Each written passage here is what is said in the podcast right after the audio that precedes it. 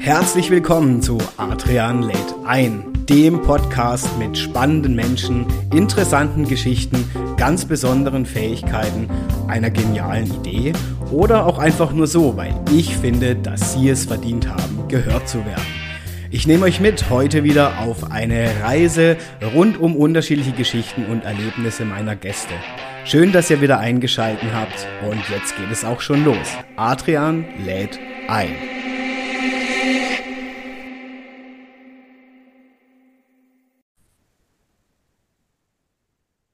Ja, hallo zusammen bei einer weiteren Folge hier von Adrian lädt ein. Heute habe ich tatsächlich Besuch aus Österreich zugeschaltet bei mir. Ich freue mich sehr, genauer gesagt aus Wien oder der Wiener Gegend. Da werden wir noch mehr erfahren. Ähm, ja, das Thema, was wir heute bei Adrian lädt ein ansprechen werden, ihr kennt es vielleicht, ein Buch in der Hand zu halten. Ja, das ist eigentlich für viele Menschen selbstverständlich. Ne? Ich gehe in eine Buchhandlung, kaufe mir da ein Buch und dann habe ich es in der Hand. Dass jemand natürlich diese Bücher schreibt, das ist klar, teilweise auch über einen langen Zeitraum hinweg. Das kann schon mal aufwendig sein, bis so ein Buch fertig ist. Das ist wohl auch den meisten Menschen bewusst. Doch wer setzt sich eigentlich hin und ja, bringt diesen ganzen Inhalt in Form, der da in so ein Buch kommen soll. Und wer legt überhaupt fest, wie so ein Buch letztendlich auch von außen aussieht und was da alles dazugehört? Ich glaube, daran denken tatsächlich die wenigsten und tatsächlich ich selber habe mich ertappt, dass ich da auch gar nicht so wirklich dran denke. Warum ist der Inhalt manchmal ganz besonders dargestellt und welches Material zum Beispiel wird ausgewählt? Warum benutze ich bestimmte Schriftarten und, und, und? Zufall?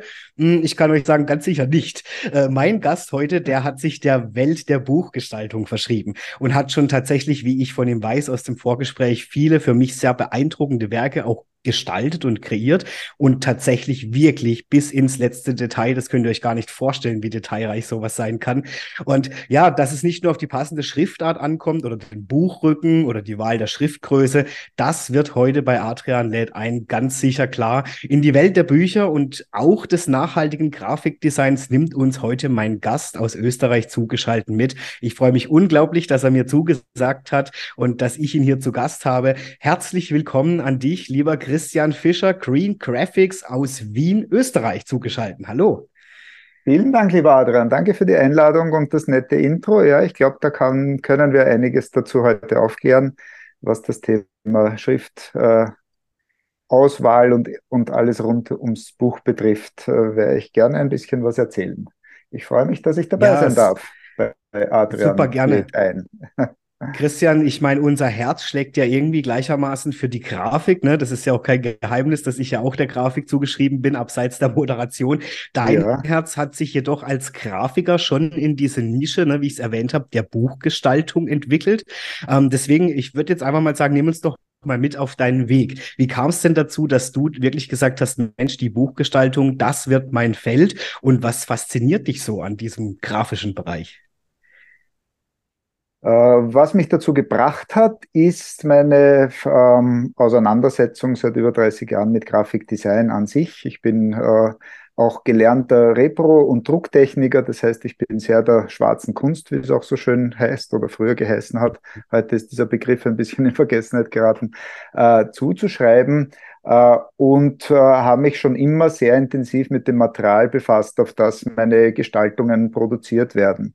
Äh, und im Endeffekt ist das Buch ähm, eines der umfassendsten äh, Werke, die man im Grafikdesign machen kann äh, in der Gestaltung, weil ich übers Material, über, wie wir schon in der Intro gehört haben, die Schriftauswahl, die Lesetypografie, die, äh, das Format, das etwas aussagt über das ganze Thema, das in dem Buch vielleicht verwirklicht ist, bis zur Ausstattung äh, vom Lesebändchen über integrierte Lesezeichen oder ähnliches sehr umfassend ist und äh, mich das immer schon sehr fasziniert hat, selber schön gestaltete Bücher in die Hand zu nehmen und mich dann auch im Zuge meiner gestalterischen Tätigkeit als freier Grafikdesigner immer mehr in dieser Richtung gesehen habe, weil es einfach ein unglaublich schönes und eine auch, wenn wir darauf kommen, nachhaltige Auseinandersetzung mit Grafikdesign ist, weil ja, viele Werbematerialien werden produziert, um kurz angesehen zu werden und dann schon im Mist, im besten Fall im Restpapier zu landen. Äh, mhm. Das Buch hat normalerweise schon etwas längere Halbwertszeiten. Ja, das stimmt. Und ja, jetzt geht es ja auch nicht immer nur darum, sage ich mal, um irgendwelche ja, Kurzbiografien oder so, sondern es sind ja wirklich auch teilweise ganz umfangreiche Werke. Ähm, jetzt ist ja so ein Buch nicht gleich ein Buch, ne, Christian? Jetzt mhm. wird mich einfach mal interessieren, was sind so für dich in deiner Arbeit, in dieser Buchgestaltung wirklich die größten, aber auch zugleich, muss ich schon sagen, vielleicht auch ähm, schönsten Herausforderungen, ja, warum du sagst, Mensch, das macht, das finde ich toll, wenn ich ein Buch gestalte ich kann mich beim Buch, so wie es andere, ähm, die vielleicht äh, sich mit Branddesign oder, in, oder, oder anderen Themenfeldern des Marketings auseinandersetzen, äh, kann ich mich in der Buchgestaltung ganz intensiv äh, mit dem Inhalt auseinandersetzen und schauen, dass ich diesen Inhalt möglichst authentisch, adäquat der Autorenschaft verpflichtet, aber auch dem Lesepublikum zusprechend umsetze. Das kann sein von einem Lyrikband, wo der Text eben entsprechend lesefreundlich aufbereitet ist, so dass man die Lyrik auch sinnerfassend lesen kann, äh, bis zu umfangreichen Werken, Biografien, Jubiläumsbüchern. Vieles sein, wo dann viele gemischte Inhalte auch drinnen sind, die zusammengefasst werden und äh, dem Leser, der Leserin der Buchbetrachterin, dem Buchbetrachter ein Erlebnis äh, bieten, das über den reinen äh, Text, über die reine Texterfassung oder über die reine Sinnerfassung des Textes weit hinausgeht. Mhm. Das heißt, wenn man jetzt für alle, die jetzt einschalten und sagen, okay, ich stelle mir das echt schwierig vor, einmal sieht ja ein Buch so aus, dann so aus, manchmal hat es ein Hardcover, manchmal ein Softcover, ne? Also das ist ja schon sehr, ähm, ja, es variiert ja schon sehr in der Optik, je nachdem, je nach Buch. Wie gehst du jetzt als Buchgestalter vor? Hast du da, sage ich mal, sehr viel Spielraum in der Gestaltung oder hältst du dich schon an gute Vorgaben von deinen Kunden? Nachdem ich äh, wenig im Verlagsbereich tätig bin, sondern sozusagen am freien Markt mit Auftraggeberinnen, Auftraggebern äh, zusammenarbeite, äh, die mich auch deshalb äh, einladen, mitzumachen an einem Projekt, habe ich doch bei einer Mehrzahl der Projekte relativ freie Hand, was die Umsetzung betrifft. Natürlich gibt es auch wirtschaftliche Faktoren, die man berücksichtigen muss. Aber im Großen und Ganzen ist es doch so, dass ich das Glück in dem Zusammenhang habe, relativ frei werken zu können, meine mhm. Gedanken, Ideen zu einer Konzeption dann meinen Auftraggeberinnen und Auftraggebern äh, präsentieren kann.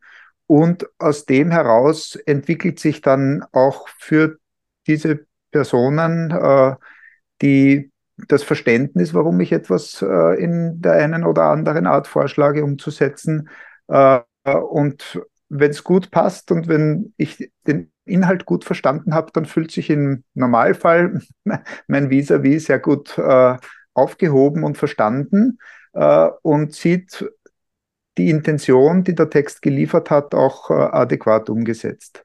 Also mhm. das fängt an da, mit, dass man vielleicht, äh, ja, wie es jetzt bei einem aktuellen Projekt ist, wo es äh, teilweise um historische Dokumente geht, dass ich mir angeschaut habe, was sind überhaupt historische Papierformate? Wie wurde früher äh, gearbeitet mit Papier? Was für Materialien hatte man? Was für Formate hatte man?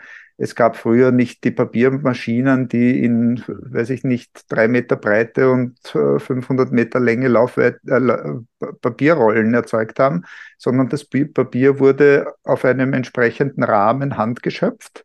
Mhm. Äh, das heißt, es ist eine Papiermeische und das wird, da wird ein Sieb eingetaucht und das Sieb wird herausgehoben aus dieser Pulpe genannten äh, Fasermischung.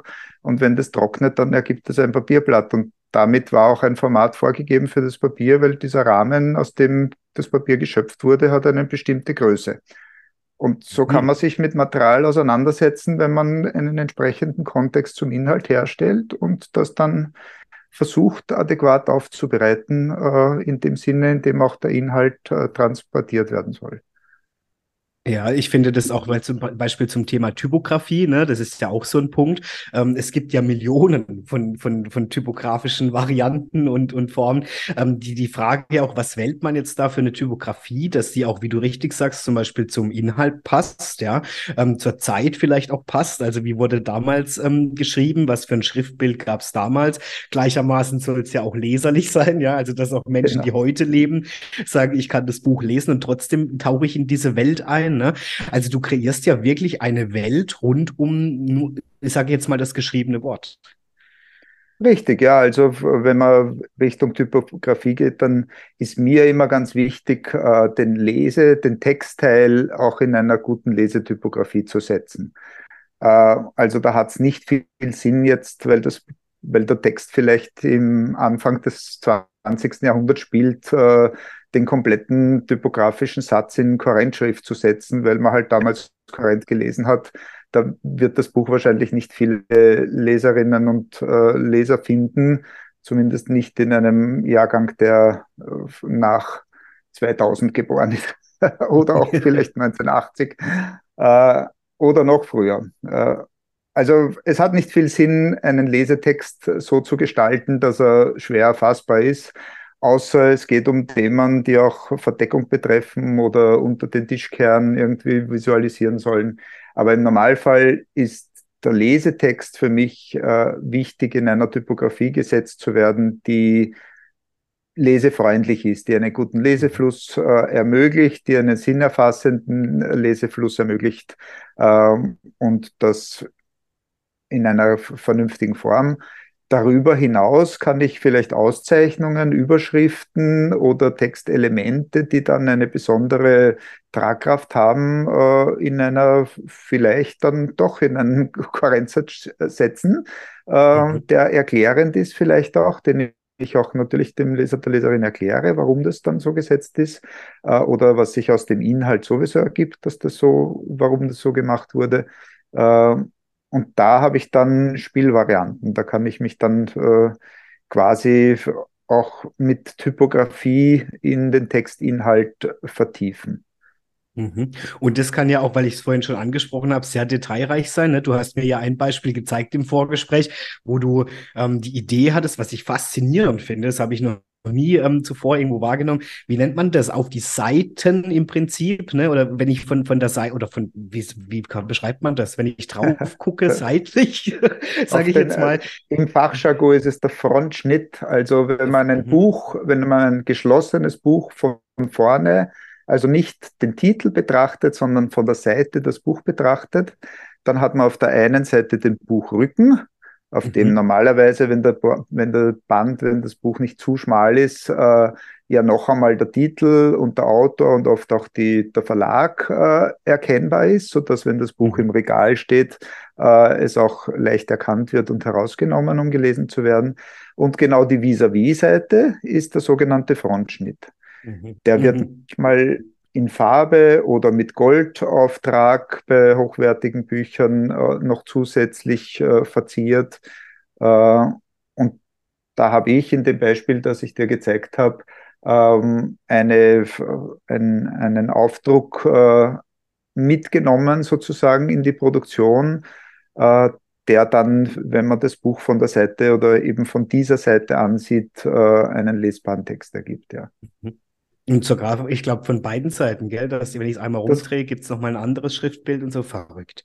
Genau, ja, also das ist äh, ein bisschen schwer zu erklären über, über einen Audio-File, sag ich mal. Ja. ähm, um ins Detail zu gehen, sind da auf jeder Seite an den Rand zwei Millimeter Text gesetzt.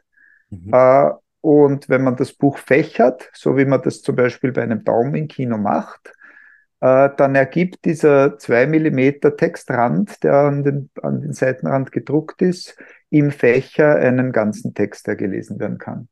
Und nachdem ja das Buch immer zwei Seiten, also zwei, zwei Ränder hat, links und rechts, also insgesamt hat es vier Ränder oben und unten auch, aber da würde mhm. man, glaube ich, schon ein bisschen. ich ich habe nur die, den linken und den rechten Rand genutzt für diese also find, Effekt. Finde ich äh, eine kann, mega kann Idee. Man, kann man zwei Texte aufdrucken, ja. Ja. Finde ich eine mega Idee und tatsächlich hat man das ja gar nicht auf dem Schirm, was eigentlich mit so einem Buch alles möglich ist. Ähm, die Frage an dich, wenn du das beruflich tust und du jetzt, sage ich mal, in einer Buchhandlung stehst und für dich ein Buch raussuchst, kann man dann noch, ich sage jetzt mal, ja, unabhängig sich ein Buch raussuchen oder entscheidet man da schon wirklich nach der Optik und wie das Ganze aufgebaut ist? Das kommt darauf an, ob ich als äh, Leser in eine Buchhandlung gehe oder als, äh, als Profi-Gestalter. Wenn ich als Leser gehe, dann interessiert mich der Inhalt des Buches. Dann mhm. ja, bin ich natürlich verleitet, mir besondere Cover anzuschauen, die ich, äh, die ich attraktiv finde. Äh, aber da gehe ich persönlich tendenziell eher dann auf Genre, was möchte ich äh, lesen? Interessiert mich ein Fachbuch? Interessiert mich ein Sachbuch? Interessiert mich ein Lyrikband? Interessiert mich ein Roman? Möchte ich einen Krimi zur Abwechslung einmal lesen? Dann gehe ich in diese, in diesen, in diese Zone der Buchhandlung, wo diese Bücher präsentiert sind und dann schaue ich natürlich auch nach optischen Kriterien oder ich habe in einem Podcast, im Radio, im Fernsehen, äh, auf anderen Kanälen einen Tipp bekommen, dann suche ich natürlich konkret nach einem Titel. Mhm. Äh, wenn ich als Designer in eine Buchhandlung gehe, dann äh, gehe ich aus den regulären Buchhandlungen normalerweise relativ frustriert wieder raus. da gibt es schon Spezialbuchhandlungen, die man dann aufsucht. Äh, oder auch äh, Messen oder Ausstellungen, wo dann Künstlerbücher oder spezielle Bücher präsentiert werden, äh, wo ich dann sowohl mit Branchenkolleginnen und Kollegen als auch natürlich auf Inspirationsquellen stoße, sage ich mhm. einmal. Oder mir auch Bücher anschaue, die ja, die, die wieder neue Aspekte beinhalten, die ich so selber noch nicht gesehen habe. Also das kommt immer darauf an, was ich auf, auf ja, wora, wonach ich suche. Mhm. Jetzt hast du ja schon richtigerweise auch erwähnt, wenn du in eine Buchhandlung gehst, in eine klassische, naja, dann bist du wahrscheinlich mit deinem Designerherz schnell wieder draußen. Äh, da gebe ich dir auch recht, da sieht ja eigentlich jedes Buch ähnlich aus oder ist, sage ich mal, vom, vom, von der Beschaffenheit ungefähr identisch. Es hat wahrscheinlich auch was natürlich mit dem Preis zu tun, mit Kosten, Nutzen, ganz klar. Ja, das ist mir schon, kann ich mir vorstellen, dass das der Hauptgrund ist, warum sich da weniger Mühe nochmal mehr gegeben wird im Detail. Ähm, mhm. Wer sind jetzt so deine Kunden? Ne? Weil da geht's ja schon auch um aufwendigere Werke, ne? wo du auch mal sagst, hey, da denke ich auch mal um die Ecke im wahrsten Sinne des Wortes. Ähm, wer kommt auf dich zu? Also für wen bist du tätig? Ja, du hast du vollkommen recht. Das ist natürlich eine relativ ausgefallene Spielart der Buchgestaltung, weil, wie du sagst, äh, im Verlagswesen äh, ist Kosten-Nutzen ein ganz großes Thema und da ist es natürlich für den Verlag attraktiv, mit möglichst wenig Kosten einen möglichst großen Nutzen zu äh, erzielen. Mhm. Wobei auch hier gibt es ganz unterschiedliche Zugänge. Es gibt Verlage, die trotzdem unter Anführungszeichen einen großen Wert auf äh, hochwertige Ausstattung nehmen. Andere haben eher den Schwerpunkt auf, äh, auf hochwertiges Design, aber bei der Ausstattung bleiben sie halt eher im konventionellen. Also da gibt es auch die verschiedensten Zugänge. Äh, meine Auftraggeberinnen und Auftraggeber sind tatsächlich eher private beziehungsweise Organisationen und Unternehmen, äh, die ein einmaliges oder ein nicht oft wiederkehrendes äh, Ereignis haben, zum Beispiel mhm. ein Jubiläum oder das, ähm, das Unternehmen in die zweite, dritte, vierte Generation übergeben wird, äh, oder Personen, die schon etwas erreicht und erlebt haben im Leben und das gerne niederschreiben oder niederschreiben lassen wollen und dann dieses, diese Einzigartigkeit ihrer Geschichte auch entsprechend äh, repräsentiert und aufbereitet sehen wollen.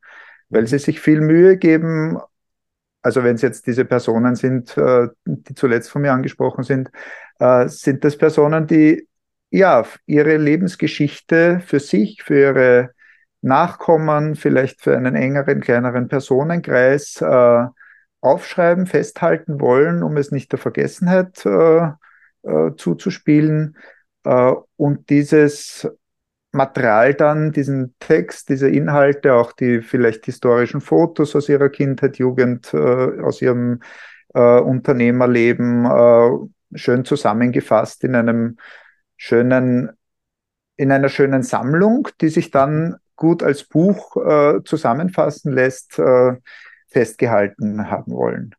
Bei Unternehmern ist es oder bei, bei, ja, beim Thema Weitergabe oder Generationen äh, übernehmen im, im Unternehmen, dass die zweite, dritte Generation tätig ist, da sind es eher dann so die zweite und dritte Generation, die zurückschauen wollen auf ihre äh, ursprüngliche Herkunft als Unternehmen, wo vielleicht noch die erste Generation salopp gesagt gerade noch am Leben ist äh, mhm. oder mhm. halt äh, absehbarerweise nicht mehr sehr lang da sein wird. Mhm. Und da wird dann einfach auch geschaut, was ist an Material da, können die uns noch was erzählen dazu, sind sie noch da? Äh, oder gibt es Archive, wo man das ausheben kann, wie das entstanden ist, das Ganze. Also das sind dann äh, diese sogenannten Jubiläumsbücher oder auch Chroniken, Firmenchroniken. Das mhm. sind so die Zielgruppen oder die Personenkreise und Unternehmerkreise, äh, die auch aufgrund natürlich einer doch äh, überschaubaren Auflage meistens ähm, das Potenzial sehen, was Besonderes zu machen.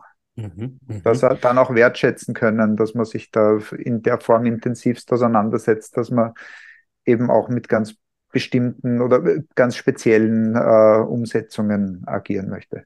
Mhm. Jetzt hast du ja schon so ein bisschen den Bereich der Firmenchroniken oder Chroniken an sich angesprochen. Gibt es so eine Nische für dich, wo du sagst, ja, da bewege ich mich in der Welt der Buchgestaltung am liebsten oder bist du da offen für jegliche Projekte? da, ah, das ist jetzt eine interessante Frage. Äh, da bin ich im Prinzip offen für, für ja, jegliches Projekt. Ist, ähm, es bietet äh, es bieten alle, also alle Geschichten bieten, äh, bieten Potenzial, äh, als was Besonderes äh, wahrgenommen zu werden. Mhm. Jeder Mensch ist einzigartig und jeder Mensch hat äh, sozusagen auch das Recht, seine Einzigartigkeit äh, wiedergespiegelt und, und angenommen zu sehen. Und ja, so gesehen habe ich da jetzt keine Berührungsängste in dem Sinn, dass ich sage, ich, ich wüsste einen Bereich, wo, für den ich nicht gern arbeiten würde. Ja, ja. Ich also, habe die, die, die, Oder habe ich die Frage, Frage, vielleicht nicht ganz äh, richtig auf? Nö, nö, gar nicht. Ich, ich wollte es einfach mal in den Raum schmeißen, weil es könnte ja sein, dass du zum Beispiel sagst, Mensch, so, so gerade so historische Sachen, sage ich jetzt mal, das finde ich ganz besonders interessant, weil ich mich dann einfach noch mal in die Zeit reinversetzen muss und noch mehr recherchiere. Oder weißt du, wie ich meine? Wie wenn du jetzt sagst, ja, sowas ganz jetzt in der Neuzeit aktuelles. Ja, ja. Hm. Muss ich, nein, also da sehe ich, sehe ich jetzt nicht wirklich eine, eine Abgrenzung. Historisches Material ist insofern für mich als äh, auch ursprünglich eben, wie schon gesagt, aus der Reprodukttechnik kommend interessant, weil ich gerne alte Fotos äh, anschaue, auch teilweise dann natürlich bearbeiten muss, um sie drucktechnisch äh, aufzubereiten. Äh, das hat natürlich schon was Besonderes, wenn man auch mit analogem Material äh, arbeiten kann und äh, das auch zur Verfügung gestellt wird. Aber für mich ist spannend, ein Manuskript zu bekommen, das dann ein, zwei, dreimal, je nachdem, was es braucht, zu lesen und mir daraus dann meine Idee für eine Konzeption zu überlegen, die diesem Text oder diesem Manuskript gerecht wird. Mhm. Und da gibt es eigentlich keine Ausgrenzungen, sage ich jetzt einmal. Mhm. Wenn es keine, die ich, mir jetzt spontan einfallen, vielleicht. Äh, nö, nö, klar. Ich, ich meine, jetzt, jetzt könnte man ja auf die Idee kommen und sagen, okay, ähm, wie jetzt beispielsweise ich, ja, ich bin ja auch Grafiker, alles klar, ich mache das jetzt auch. Ähm, ich muss tatsächlich gestehen, das äh, sage ich dir auch wirklich, äh, so ernst, wie ich jetzt hier sitze mit dir, ähm, ich würde die Finger von, von Buchgestaltung weglassen, einfach weil das wirklich sehr, sehr umfangreich ist. Was ist so für dich so die, der wesentliche Unterschied, sage ich jetzt mal, auch aus deiner Erfahrung heraus, zu diesem, ja, ich sage jetzt mal Grafikdesign klassisch von der Stange, Werbung, ja, zu wirklich auch Grafikdesign, Buchgestaltung? Da, da, möchte ich mich gar nicht so sehr auf, aufs Glatteis begeben. ähm, ich für mich habe herausgefunden, dass mich äh, das Buchdesign deshalb so anspricht und triggert, weil es bei den Büchern zumindest, die ich bis jetzt machen durfte und die ich auch gerne weiterhin mache, nicht vordergründig darum geht, das Buch oder etwas zu verkaufen. Mhm. Egal in welchem Bereich des klassischen Grafikdesigns, äh, wobei auch hier ja, Wegleit oder, oder Ausstellungsdesign muss jetzt auch nicht unbedingt sofort auf den ersten Blick was verkaufen, aber es muss etwas präsentieren, repräsentieren. Äh, aber in den Bereichen war ich wenig tätig. Also in den Bereichen, in denen ich tätig war, äh, auch als Grafikdesigner in meinem bisherigen beruflichen Leben, ist es immer in der einen oder anderen Form darum gegangen, äh, sich selbst, das Produkt oder eine Dienstleistung zu verkaufen. Und beim Buch fasziniert mich so, dass ich das Buch machen darf, äh, ohne sofort in erster Linie dran zu denken, es, dass das Buch äh, ein Verkaufsmedium ist. Mhm. Vielleicht auch, weil ich in dieser Nische ähm, arbeiten darf, in der ich eben nicht äh, einen schnellen mhm. Umschlag gestalten muss, nur damit er am Verkaufspult in der Buchhandlung äh, als erster wahrgenommen wird und sofort nur von sich aus verkauft zu werden, wobei auch das nicht funktioniert. Wenn der Autor, die Autorin nicht bekannt ist, dann kann der Buchtitel noch so toll sein. Es wird sich nie so gut verkaufen wie, weiß ich nicht, ein Buch von Günter Grass oder wenn halt ein anderer prominenter Name draufsteht oder oder ähm, ja, von eurem Bundeskanzler. Mhm, der kann ja, noch, ja, da kann der Buchtitel noch so äh, nichtssagend sein. Das Buch wird sich wahrscheinlich verkaufen, allein weil es äh, angeblich von ihm geschrieben wurde, auch wenn es Ghostwriter gemacht haben. Mhm. Und ich habe es auch schon so erlebt, dass ich mich tatsächlich vom Buchtitel habe blenden lassen oder von der Gestaltung. mein gut, ich bin ein Mensch der Gestaltung, ja. Und da hatte ich das Buch in der Hand und dann war ich echt ein bisschen frustriert, weil ich mir dachte, oh je, der Inhalt ist sehr flach. Das Design fand ich cool, aber der Inhalt war eben sehr flach und umgekehrt, wie du es beschreibst, wo ich wirklich überrascht war, weil das Design jetzt nicht so sonderlich geglänzt hat, aber halt auch wirklich der Autor oder der Inhalt einfach unglaublich toll war. Ne? Also das eine genau. bedingt nicht unbedingt das andere. Ja. Richtig, ja. ja. ja. Was war denn so dein allererstes Projekt, Christian? Äh, in, in meinem beruflichen Leben oder als Buchgestalter? Oh, ich sehe jetzt bleiben wir mal im, im Bücheruniversum. Ja, ja, was war so dein erstes Buch, was du gestalten durftest? Und äh, vielleicht auch die Frage danach gestellt, wie hat sich so auch deine Arbeit dann entwickelt danach? Mein erstes Buch durfte ich für eine Organisation äh, machen, die äh, ihr Jubiläum äh, im Jahr darauf gefeiert hat, mhm. äh, für die ich im Grafikdesign, sprich äh, im Printdesign regelmäßig tätig bin. Ähm, Jahresberichte, Spendenaussendungen, Fundraising-Kampagnen und ähnliches äh, begleitet und aufgesetzt habe.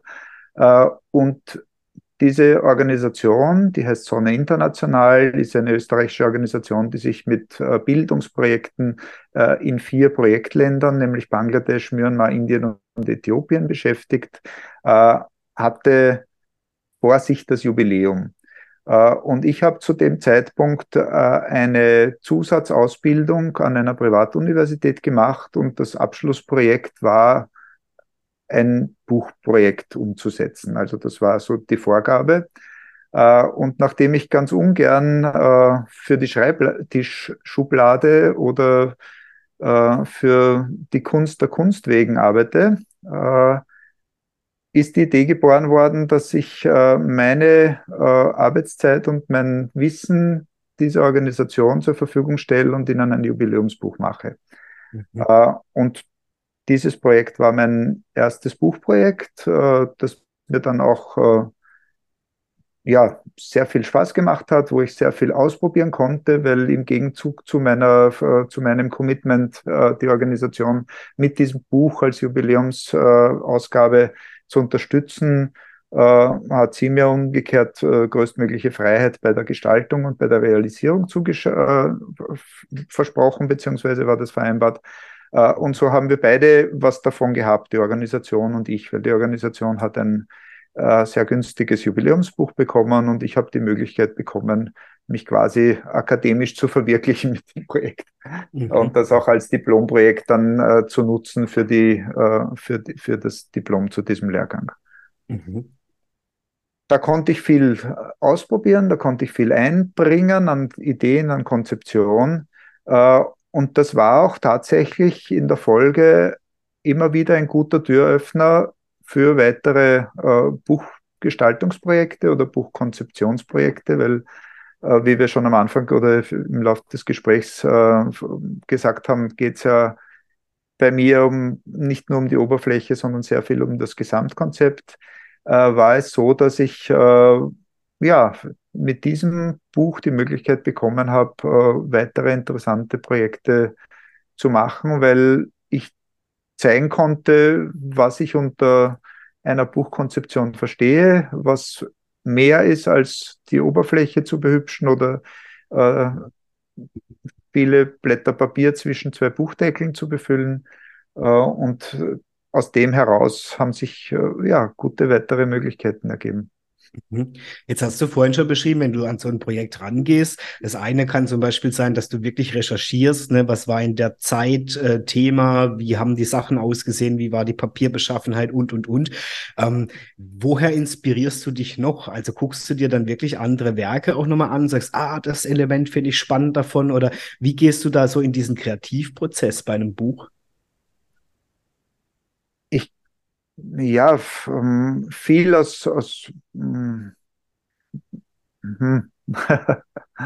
viel, ist schwierig, ne? Ja, ist schwierig, ja, weil äh, vieles natürlich äh, auch auf eine lange, lange Erfahrung beruht. Also ich habe jetzt noch, ja, fangen wir von vorne an. ähm, ich gehe an ein Projekt heran, in dem ich, wie ich schon vorhin gesagt habe, äh, mir das Material zur Hand nehme, mhm. äh, einmal versuche, möglichst alles oder die größten Teile davon zu lesen, zusammenzufassen, zu verstehen und daraus eine Idee zu entwickeln. Und wenn diese Idee sich nicht aus dem Inhalt selbst äh, zwingend ergibt, dann muss ich insofern recherchieren, zu schauen, äh, was ist der Kontext dieser Idee, wo, wo hole ich mir zusätzliche Inspiration heraus. Also bei einem Beispiel geht es um eine Dame, die ihr Leben lang als Bauingenieurin ge ge gearbeitet hat. Mhm. Äh, und die in den 70er Jahren von Rumänien nach Deutschland ausgewandert ist, zu Zeiten des Ceausescu-Regimes, wie man noch weiß. Mhm. Ähm, und diese Dame konnte in Deutschland wieder als Bauingenieurin Fuß fassen und hat als Ziviltechnikerin in Architektur und in Ziviltechnikbüros gearbeitet. Mhm. Äh, jetzt weiß ich, äh, weil ich das halt weiß, weil ich mich auch vorher schon viel mit Architektur und Ähnlichem beschäftigt habe, äh, dass das Thema in der, in, in der klassischen Architektur oder in, im klassischen Ziviltechnikberuf äh, viel das Pausen, also das Plankopien erstellen, das äh, Abzüge machen, äh, das Arbeiten mit großflächigem Material beziehungsweise auch mit Plänen ist. Und mhm. aus diesem Wissen heraus habe ich eine Umsetzung konzipiert, die sich dem inhaltlichen Thema der Blaupause, also der Plankopie mhm. äh, und dem Material Transparentpapier ähm, zuwendet.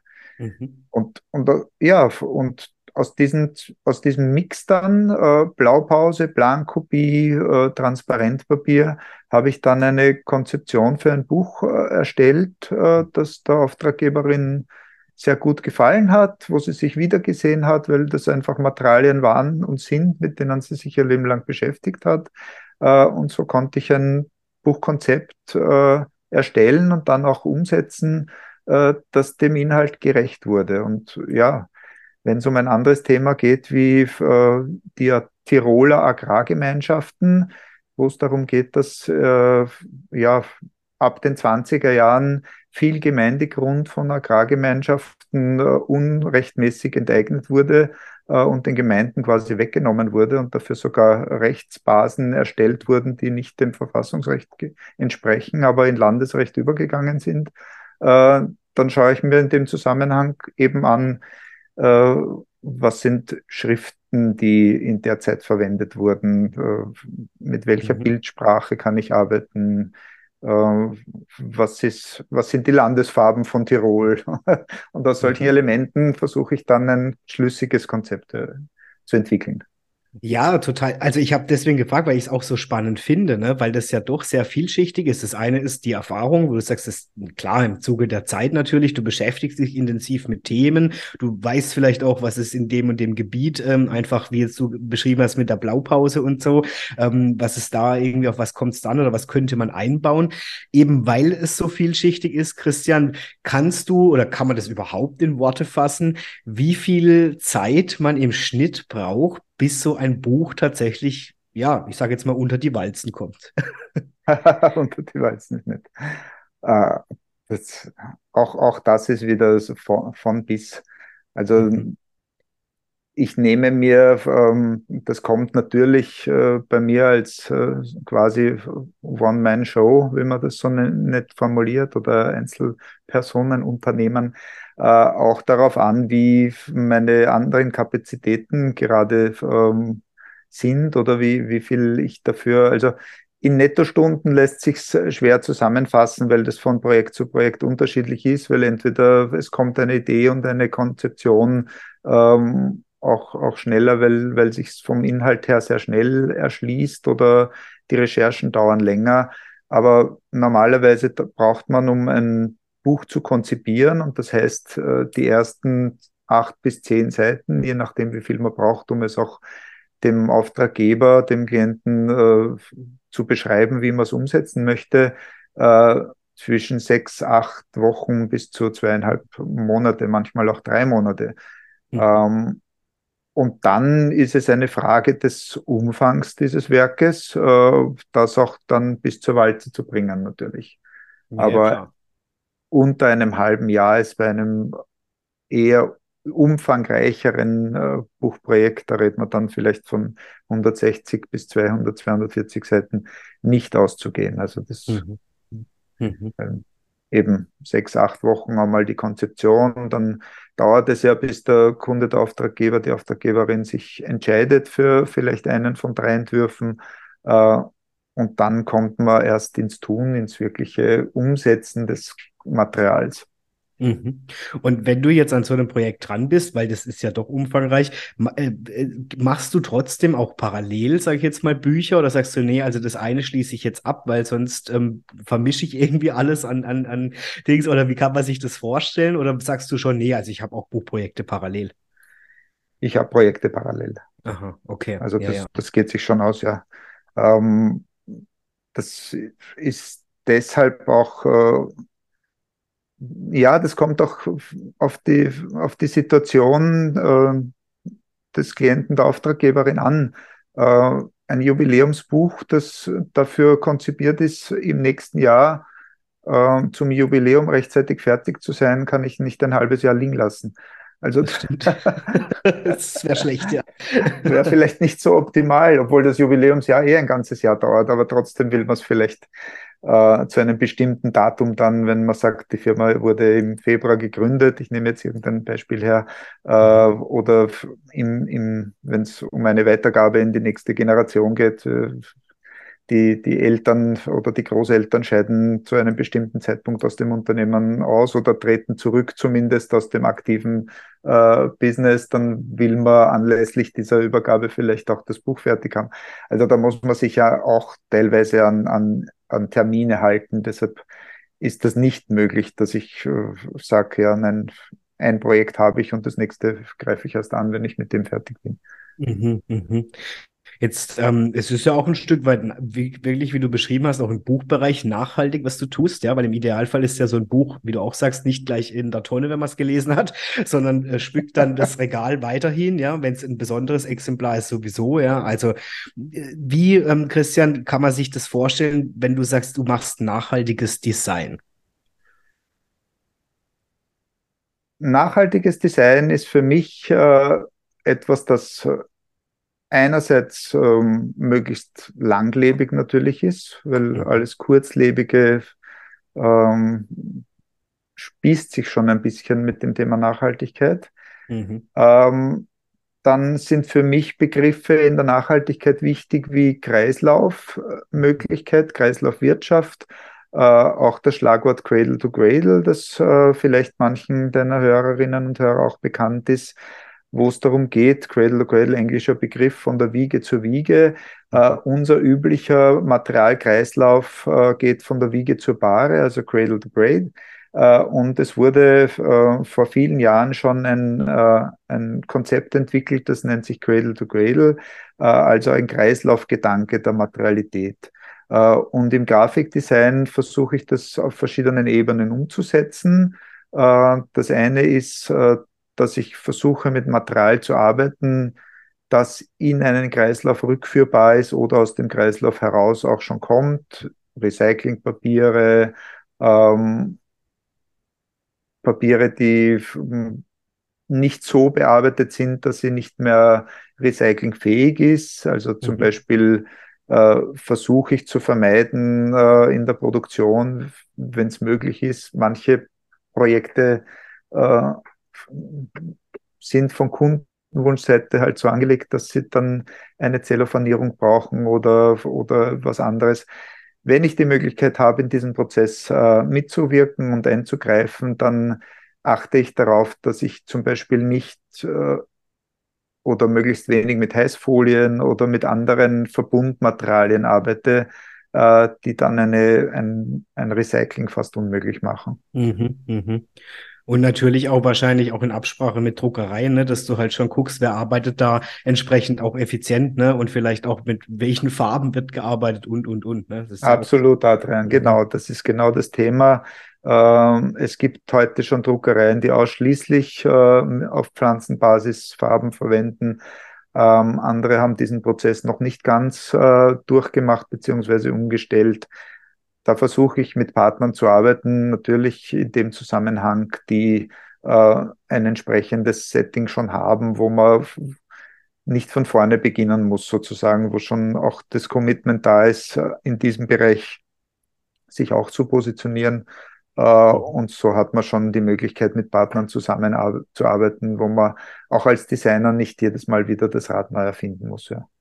Ja, und ich, ich fand so interessant, was du vorhin angesprochen hast, eigentlich gleich zu Beginn des Gesprächs, auch so diese, hm, ich sag mal, kreative Produktion, die eben nicht gleich in der Tonne landet. Ne? Also, weil wenn ich manchmal mitkriege, also Wahnsinn, wie viel Flyer dann in der Tonne landen, weil die Saison vorbei ist und nicht gebraucht werden, wurde viel zu viel bestellt und wo ich mir denke, um Gottes Willen, ja, also erstens mal der Kostenfaktor einfach, was schad drum ist, ja, und dann aber auch wirklich dieser Müll, der produziert wird, wo ich denke, um Himmels Willen, ja, also.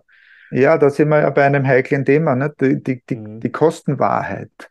Mhm. Äh, es ist nämlich gerade im Printbereich auch so, wie in vielen anderen Bereichen auch, dass es ja in Wirklichkeit in der Produktion keine Kostenwahrheit in dem Sinn gibt, äh, dass man sagt, ja, ich produziere jetzt 3000 Flyer oder Folder, äh, weil das Papier kostet nur um ein paar Cent oder Euro mehr, als wenn ich 2000 produziere weiß aber irgendwie schon als, äh, als, als Kunde, dass ich möglicherweise in einem halben Jahr übersiedel und dann habe ich vielleicht 1200 von diesen Flyern verteilt oder von den Foldern und die restlichen 1800 äh, landen ungeschaut im Altpapier. Mhm. Also auf solche Themen auch einwirken, beziehungsweise da rückzufragen, äh, wie viel Auflage braucht es tatsächlich, was ist in einem vernünftigen Zeitrahmen absetzbar, äh, ist es wirklich nötig, 1000 äh, Visitkarten zu produzieren, weil sie 5 Euro mehr kosten als 500.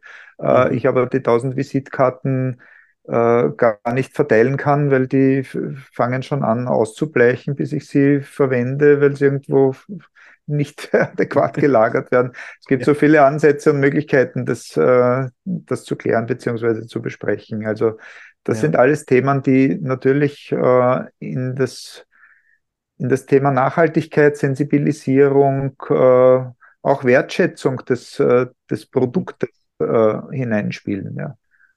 Ich denke, das ist auch mitunter einer der größten Punkte tatsächlich, auch Wertschätzung, weil ich meine, auch da steckt ja auch eine Arbeit dahinter, bis das mal überhaupt äh, ja kreiert wurde. Äh, was ich auch schon auch erlebt habe, deswegen bin ich immer ein Freund von, ich glaube, du wahrscheinlich dann auch mit nachhaltigem Design von regionalen Ansprechpartnern, wenn man dann mit Online-Anbietern schafft. Ich will das gar nicht verteufeln, um Gottes Willen soll jeder für sich entscheiden dürfen. Nur ich habe es öfters schon erlebt, weil es halt einfach mein ja, tägliches Brot ist. Dann habe ich echt schon, keine Ahnung, total falsche Bestellungen bekommen mit mit Visitenkarten oder irgendwas drin, was ich nie produziert habe, also von irgendeiner Firma, die ich überhaupt nicht kenne. Und dann, wie du auch sagst, gleich tausend Stück oder so, wo ich denke, okay, habe mich dann bei dem Anbieter gemeldet und habe gesagt, hallo, Entschuldigung, ich glaube, da ist was schief gelaufen, das sollte nicht mhm. zu mir. Mhm. Ja, und dann kriege ich als Antwort kein Problem, danke für den Hinweis, schmeißen Sie es in die Tonne. Ja, genau. Ja. Oh, und das tut mir so weh, weil ich mir denke, hey, also ich hätte das ja auch zurückgeschickt, damit der eigentliche Empfänger das bekommt, ja. Nee, dann landen tausend Karten in der Tonne und das finde ich echt, boah. Genau, also, ja, ja. Ja. Ja, das, da, da, machen wir aber ein, ein, ein weitreichendes Thema, ja. weil wenn du sagst, ja. du hättest das zurückgeschickt, dann äh, muss man in diese Bilanzrechnung wieder den äh, Fußabdruck des Hin- und Herschickens einkalkulieren. Äh, wo auch immer das hergekommen ist. Also ja, das ist vielschichtig, das Thema. Äh, darum muss man sich wirklich auch, denke ich, intensiv und äh, mit offenen Augen auseinandersetzen und sich nicht von Schlag- und Stichworten äh, beeindrucken lassen, sondern in die Tiefe des Themas gehen. Äh, es gibt zum Glück mittlerweile, also ich habe mich dem Thema intensiv als Designer äh, verschrieben ab 2011 äh, weil da bin ich aus meiner eigenen Werbeagentur ausgetreten und konnte persönlich mehr in, das, in diese Richtung arbeiten und, und, recherchieren und das Thema thematisieren, als mir das im Verbund äh, äh, der Agentur möglich war. Ähm, und ich denke schon, dass es seither sehr viel sich getan hat am, auf diesem Markt und dass viele Designerinnen, Designer das jetzt schon relativ selbstverständlich machen und gar nicht so großartig drüber reden. Äh, mhm. aber wenn Auftraggeberinnen, Auftraggeber ähm, dem das auch wertschätzen, dann finde ich schon, dass sie sich auch aktiv darum bemühen sollten, äh, mit solchen Partnern zusammenzuarbeiten, die, die sich das ja ob vordergründig oder hintergründig auf die Fahnen heften. Das kann man ja mhm. immer auch in einem äh, Kennenlerngespräch oder in einem Briefinggespräch abklopfen. Ja, definitiv. Das, das der Appell an die Hörerinnen und Hörer. Ja, ja, nee, also vollkommen ernst gemeint sehe ich auch so, weil ich eben halt auch schon die Seite mitbekommen habe, die du beschreibst, was ich halt echt, ähm, ich bin jetzt nicht der Mega, der wahrscheinlich total auf alles achtet, ja, aber wo ich echt sagen muss, sowas muss dann halt nicht sein, ne? Oder halt auch im Vorhinein zu überlegen, macht die Aktion jetzt wirklich Sinn, äh, wie du auch sagst, oder ziehe ich jetzt in vier Wochen in ein neues Büro und dann, ähm, ne, also das sind alles Sachen, wo genau. ich sage, lass uns vorher drüber reden und denk drüber nach, braucht es das wirklich jetzt gerade, ja. Ja. Richtig, genau. Ja. Hm, Christian, ich würde nochmal gerne mit dir in die Welt der Bücher gehen. Gibt es mhm. so ein Buchprojekt, wo du sagst, das reizt dich irgendwie ganz besonders, das willst du unbedingt noch umsetzen? Oh. Oder vielleicht für da eine Person, da, da die du bewunderst? ganz viel, ja. ja. ja. Ähm, ich, hab, ich habe unlängst, ich weiß nicht, ob der in Deutschland bekannt ist, äh, es gibt den Volke Degethoff. Mhm. Äh, der ist Märchenerzähler, sein ganzes mhm. Leben lang schon.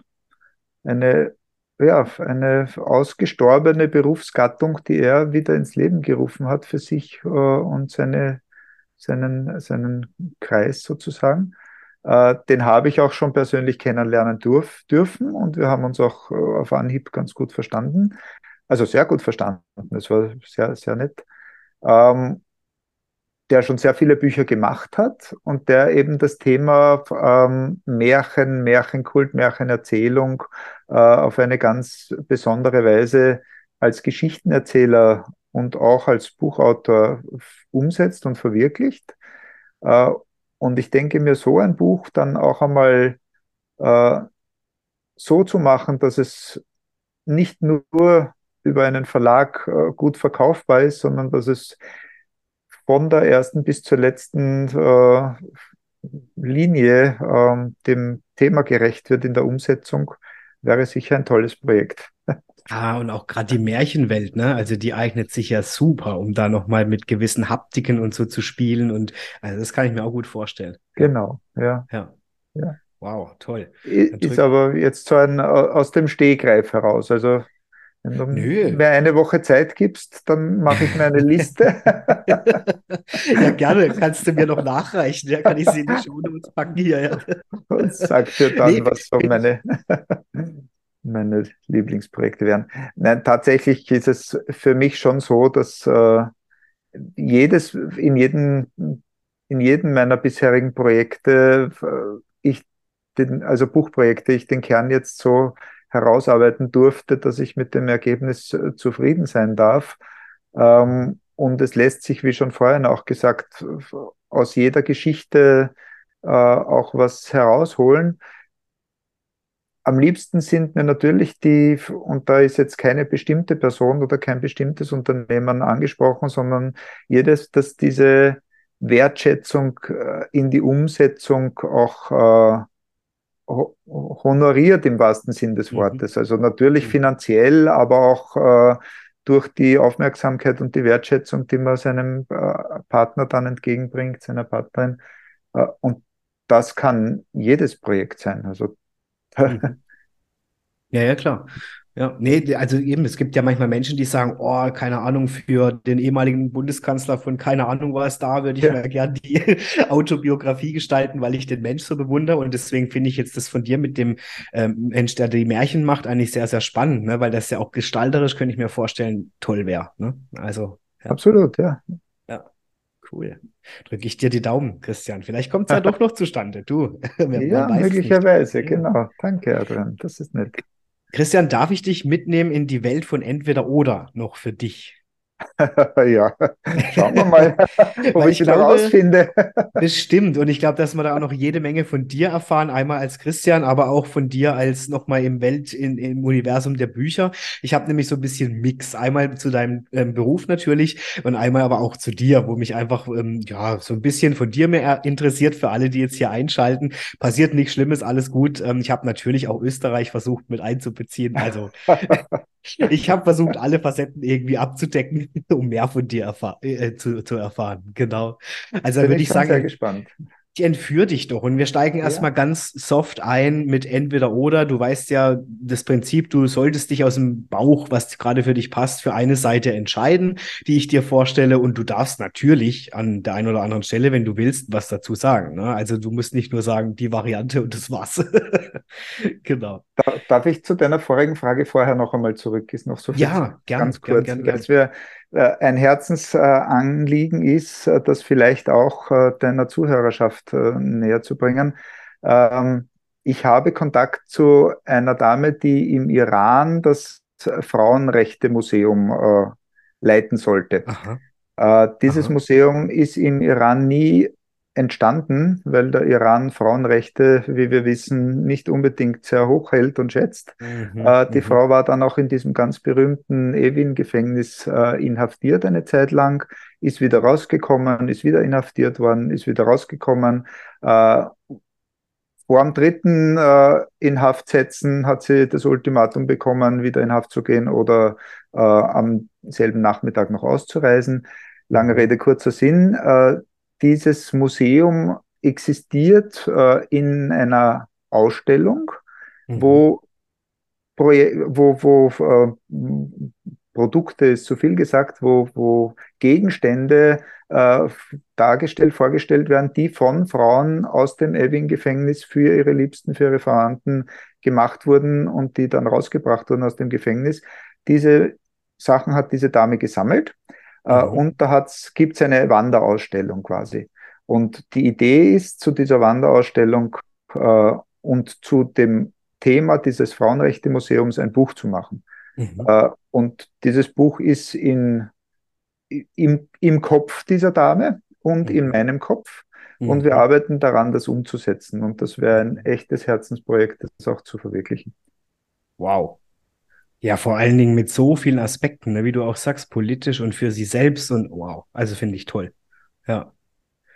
Christian, ich drücke dir auch für das die Daumen und ich würde mich freuen, wenn ihr das zusammen umsetzt, weil das hat auch nochmal ein Statement, finde ich, was ihr da zusammen kreiert. Ja. Richtig, ja, weil darum, hier geht es darum, äh, das, das Buch als Museum umzusetzen, weil das physische Museum ist ja nicht möglich. Also mhm. soll das Buch das Museum sein. Ja. Mega. Also wenn das rauskommt, bitte halt mich auf dem Laufenden. Das fände ich echt cool. Sehr gerne. Also, okay. Okay. So, dann, entweder äh, oder. Wow, okay, genau. Dann gehen wir wieder zurück zu entweder oder. Ähm, ich steige mit dir mal ganz soft ein, Christian. Und zwar mit der ersten Frage. Wenn du dich entscheiden müsstest, ein Wälzer oder ein Taschenbuch? Wälzer. Wälzer, okay. Dann die zweite Frage an dich. Was ist für dich bedeutsamer, Typografie oder Bildsprache?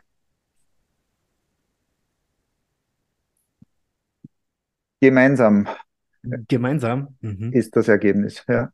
Ja, das stimmt. Kann man fast nicht trennen, ne? Bedingt sich schwer. Fast. Schwer, ja, ja, ja, ja. Okay, dann natürlich die Welt der Bücher, wissen wir, ist analog, doch ich möchte von dir wissen, analog oder digital? Analog. Mhm, ja, okay. Minimalistisches Design oder verspielt mit vielen Details? Ah, fast so wie Frage 2. Ja, okay. Aber ja, schon. Hm. Ja, auch viele Details können minimalistisch sein. Also es ist schwierig. Ja, ja, das stimmt. Ja, ja. Okay. Also, also eher minimalistisch. Mhm. Ja, das kann ich nachvollziehen, aber wie du selber sagst, auch minimalistisch kann ja detailreich sein. genau. Okay, dann realistische Illustrationen oder abstrakte Kunstwerke für ein, also für ein Cover, ne? Inhaltsbasiert. Mhm. Je nach Thema. Ja, alles, alles gut, alles gut. Dann als Grafiker möchte ich von dir wissen, Symmetrie oder asymmetrisch? Symmetry. Mhm, okay. Hardcover oder Softcover mit auffälligem Design? Auch wieder inhaltsbasiert. Ja. Ich bin so, ich merke tatsächlich, dass mir das Hardcover irgendwie noch eine gewisse Wertigkeit so mehr vermittelt, aber das ist nur mein subjektives äh, Empfinden jetzt. Ja, prinzip, prinzipiell gebe ich dir vollkommen recht, aber wie ich dieses Jubiläumsbuch gemacht habe für eine NGO, da wäre ein Hardcover mit Goldprägung und Pipapo natürlich vollkommen fehl am Platz gewesen, mhm. obwohl es ein Jubiläumsbuch ist. Aber hier geht es darum, auch zu visualisieren, dass die Spendengelder gut aufgehoben sind, man nicht protzt damit, sondern eine Organisation äh, hinter diesem Buchdeckeln hat, die für ihre Werte einsteht und auch weiß, was sie vermittelt. Ja, ja, okay, stimmt. Ja, also auch wieder hier, je nach, ja, klar, weil das wäre wahrscheinlich dann auch komisch gewesen, ne? In, in, überhaupt in dem ganzen Kontext, wenn dann, ja, ja, mhm. also ich glaube, das kann man nicht so pauschalisieren in dem Bereich, das stimmt, ja. ja Kräftige Farben, Christian, oder dezent und sanft? Was für ein Typ bist du? Also vom Typ her bin ich, glaube ich, eher dezent und sanft, äh, wobei in der Buchgestaltung auch kräftige Farben vorkommen dürfen. Mhm, ja. Jetzt nehme ich dich aber mit. Jetzt habe ich was rund um Österreich und die Kultur. Und zwar möchte ich von dir wissen, Wiener Schnitzel oder Sachertorte? Sachertorte. Oh, echt? Ah, ja, okay. Das heißt, die nächste Frage mit herzhaft oder süß, was ist für dich Zuerst herzhaft und dann süß. Wer hat immer eine Milch? In der Reihenfolge, ja, okay. Ähm, dann Skifahren oder Wanderung? Wanderung. Ah, ja, okay. Ja. Vor 15 Jahren war es noch Skifahren, aber ich habe inzwischen aufgehört, Ski zu fahren. Okay, wegen der Verletzung oder einfach? Weil Nein, sagst... Nachhaltigkeitsaspekt. Also ah, ich wollte ja. einfach nicht mehr diese wahnsinnige Industrie unterstützen. Ah ja, das kann ich verstehen. Mhm, ja. Dann Tradition oder Innovation? Ah, beides natürlich. Nein, mhm. es geht nicht eines ohne das andere. Mhm. die Tradition geht natürlich ohne Innovation, aber die Innovation baut immer auf der Tradition auf. Also ja, für mich beides. Mhm. Dann möchte ich von dir wissen, vielleicht auch gerade, wenn du so im Kreativprozess steckst, Kaffee oder Tee? Im Kreativprozess Tee. Ah, um munter zu bleiben, Kaffee. Okay. Das finde ich jetzt spannend, weil man ja auch gerade in Kreativen immer diese Kaffeesucht ähm, unterstellt. Also, aber du sagst dann ist schon eher Tee. Ne? Ja. Dein, ja, dein Begleiter. Okay. Sommer- oder Wintermensch? Sommer. Mhm. Wenn es musikalisch werden soll, Mozart oder Beethoven? Schwere Wahl. Schwere Wahl. Mhm. Schwere Wahl, ja. ja. Ich glaube schon eher Beethoven. Mhm. Mhm. Dann wissen wir, du hast viel mit dem geschriebenen Wort zu tun. Wenn du für dich wählen müsstest, schreiben oder anrufen? Ich schreibe immer. Kann ich nachvollziehen, hält, ein Stück weit. Hält, hält, hält, mir meine Frau auch immer vor. Schreib nicht zu viel. Echt? Ruf an. ja. Du schreibst deiner Frau zu viel oder nein, eigentlich sind doch Frauen immer glücklich? Nein, nein, nein, nein, nicht ihr. Aber Kommunikation über das, über das Schriftliche ist schwierig, weil man weiß ja, äh, dass man per E-Mail nicht äh, kommunizieren kann, ohne unverständlich zu sein. Also das gesprochene Wort ist wichtig, äh, das Schriftliche ist, liegt mir näher. Ja, ja, okay, okay. Ähm, dann möchte ich von dir wissen, klare Vorgaben oder kreative Freiheit? Ah, ich, ich mache es dir schwer mit entweder oder. Für mich gilt immer beides. Ähm, ohne die klaren Vorgaben äh, tue ich mir schwer mit der kreativen Freiheit, weil sie dann oft in einem Endergebnis mündet, das auch wieder nein, äh, zurückspulen. Ähm, es bedingt sich so ein bisschen beides, gell? Äh, ja, also, na, total ja. schwer, ja. Ähm, sagen wir in dem Zusammenhang kreative Freiheit.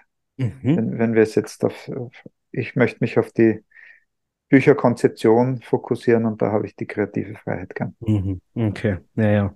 Ähm, ich meine, du bist in der Welt der Bücher, aber vielleicht hat man dann irgendwann auch genug davon, deswegen Buch oder Film?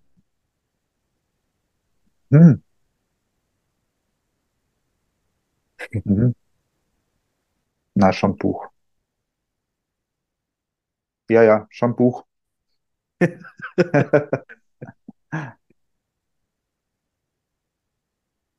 Hörst du mich? Jetzt höre ich dich wieder. Ja, jetzt ja, okay. Okay, war, war unterbrochen. Also ich habe gesagt, schon Buch im Endeffekt.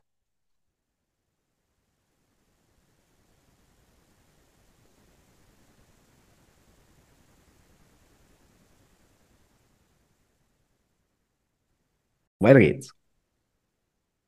Ja, genau. Wir waren ähm, bei der Frage stehen geblieben. Wie gesagt, an der Stelle kommt ein Schnitt. Lieber Christian, bei Entweder oder wird es mich jetzt noch von dir interessieren. Eben, wir hatten die, das Thema vorher jetzt klare Vorgaben oder kreative Freiheit und jetzt natürlich Buch oder Film. Ich tendiere zum Buch. Okay. Ja, obwohl dein Alltag sich mit Büchern oft beschäftigt. Ja, weil ich einfach äh, ein Aficionado bin. Ich mag Film sehr gerne ähm, mhm. und wir gehen auch regelmäßig ins Kino, wobei sich da auch in den letzten Jahren unser Fokus sehr verlegt, ver, ver, verschoben hat. Auch mhm. im Fernsehen schauen wir fast nur mehr Dokumentationen, also ganz eigenartig. Ähm, aber am Ende sind die Geschichten in den Büchern meistens mhm. spannender, mhm. weil sie mehr Freiheit im Kopf lassen. Das stimmt und tatsächlich ist mir schon passiert, dass ich ein Buch gelesen habe und dann habe ich mir später einen Film angeguckt und war total enttäuscht, weil meine Welt in meinem Kopf ganz anders war als tatsächlich die filmische Umsetzung dann. Ne? Das sagt man meistens den Verfilmungen nach von, von Büchern, ja. ja, ja. Aber ich finde es spannend, was du gerade beschrieben hast. Ich, ich, ich ertappe mich gerade auch, dass ich in die Welt der Dokumentation abdrifte. Ich weiß gar nicht warum. Das hat mich früher null interessiert und jetzt, also ich könnte dir gefühlt nur noch Dokumentation angucken. Finde ich mega spannend. Ist das alte Adrian. Ah ja, okay, das beruhigt mich. Willkommen im Club. Cool, ja, schön. Okay, dann läuten wir den Endspurt ein, lieber Christian. Und zwar will ich von dir noch wissen, essen gehen oder kochen? Also, wenn es nach mir geht, essen gehen, äh, ich lasse mich sehr gerne auch bekochen. Ah ja, okay, sehr schön. Und dann steige ich doch ein mit der letzten Frage, Christian, die ich für dich habe bei Entweder oder. Stell dir vor, einen Bestseller zu gestalten oder ein bedeutsames historisches Werk. Das bedeutsame historische Werk natürlich. Was für eine Frage, ja. Also, dass ich das überhaupt in den Raum werfe. Ja. ja, Christian, hey, wir sind am Ende angekommen von unserer gemeinsamen Folge. Adrian lädt ein und ich möchte dir einfach von Herzen Danke sagen, dass du wirklich gesagt hast, cool, da bin ich dabei. Und ich hoffe natürlich auch, du hattest eine tolle Folge jetzt hier im Gespräch. Also, Absolut. es war mir, ein, war mir ein Fest mit dir. Vielen Dank, lieber Adrian, für die Einladung und auch für mich war es ein, ein, ein Fest. war schön. Danke für die schönen Fragen und dass ich äh, mich erklären durfte. Ja, ich freue mich, äh, ich freue mich, wenn ich es dann höre, beziehungsweise ja. auch auf weiteren Folgen äh, aus deinem Podcast, denen ich sehr gerne folgen werde. Äh, und ich wünsche auch dir noch alles Liebe. Von, von Wien ja, vielen Dank. aus. Danke, Christian. Und ich muss tatsächlich sagen, also du kommst ja auch nicht so schnell aus der Nummer raus, weil ich werde deine Kontaktdaten und Möglichkeiten, dich zu kontaktieren, natürlich auch super gerne in die Shownotes stellen, weil es kann ja wirklich sein, dass der ein oder andere jetzt sagt, hey, ich habe eine Frage zu dem Thema oder ich habe vielleicht sogar selber ein Werk, was ich gestalten lassen möchte oder wo ich eine Firma habe, die vielleicht in die nächste Generation kommt oder, oder, oder. Ne? Du hast ja verraten, was dir Spaß macht und wo du auch zu Hause bist. Dann kann ich allen, die jetzt eingeschaltet haben, natürlich nur ans Herz legen, sich direkt mit dir in Verbindung zu setzen. Und dann bist du sicherlich auch, so schätze ich dich ein, offen und ähm, freue dich da auch weiterzuhelfen und vielleicht sogar auch das Buch dann zu gestalten, ne? was derjenige mit dir umsetzen möchte. Finde ich cool. Vielen, vielen Dank, lieber Adrian. Danke Sehr gerne. Für die Chance. Christian, ich schicke dir jetzt ganz liebe Grüße in schöne Wien, in schöne Österreich und äh, bedanke mich von Herzen, dass du mein Gast warst hier bei Adrian Led ein. Wie gesagt, deine Kontaktdaten stelle ich alle rein für alle, die noch mehr über das Thema wissen wollen oder jetzt auch, ich sage jetzt mal, Buchblut geleckt haben und in diese Welt eintauchen möchten. Ähm, ja, und darf dir einfach alles Gute wünschen und natürlich, wir sind in Kontakt und ich freue mich einfach sehr über die gemeinsame Folge. Danke, Christian. Vielen, vielen Dank, lieber Adrian. Auch lieben Gruß zurück nach, zu, zu dir. Äh, an alle deine Hörer einen lieben Gruß und ja, wir bleiben in Kontakt. Definitiv, ja. Und alle, die heute eingeschalten haben, da bedanke ich mich natürlich auch von Herzen fürs Reinhören. Und wie gesagt, wenn ihr mit Christian in Kontakt treten wollt, ihr findet seinen Kontakt jetzt in den Show Notes. Und an dieser Stelle freue ich mich natürlich auch, wenn das Gespräch mit Christian super war, dennoch auf meinen nächsten Gast, der mich wieder beehren wird hier bei Adrian lädt ein und bedanke mich einfach jetzt fürs Einschalten, wünsche allen eine gute Zeit. Und ja, wir hören uns dann, würde ich sagen, nächste Woche wieder. Bis dahin, ciao.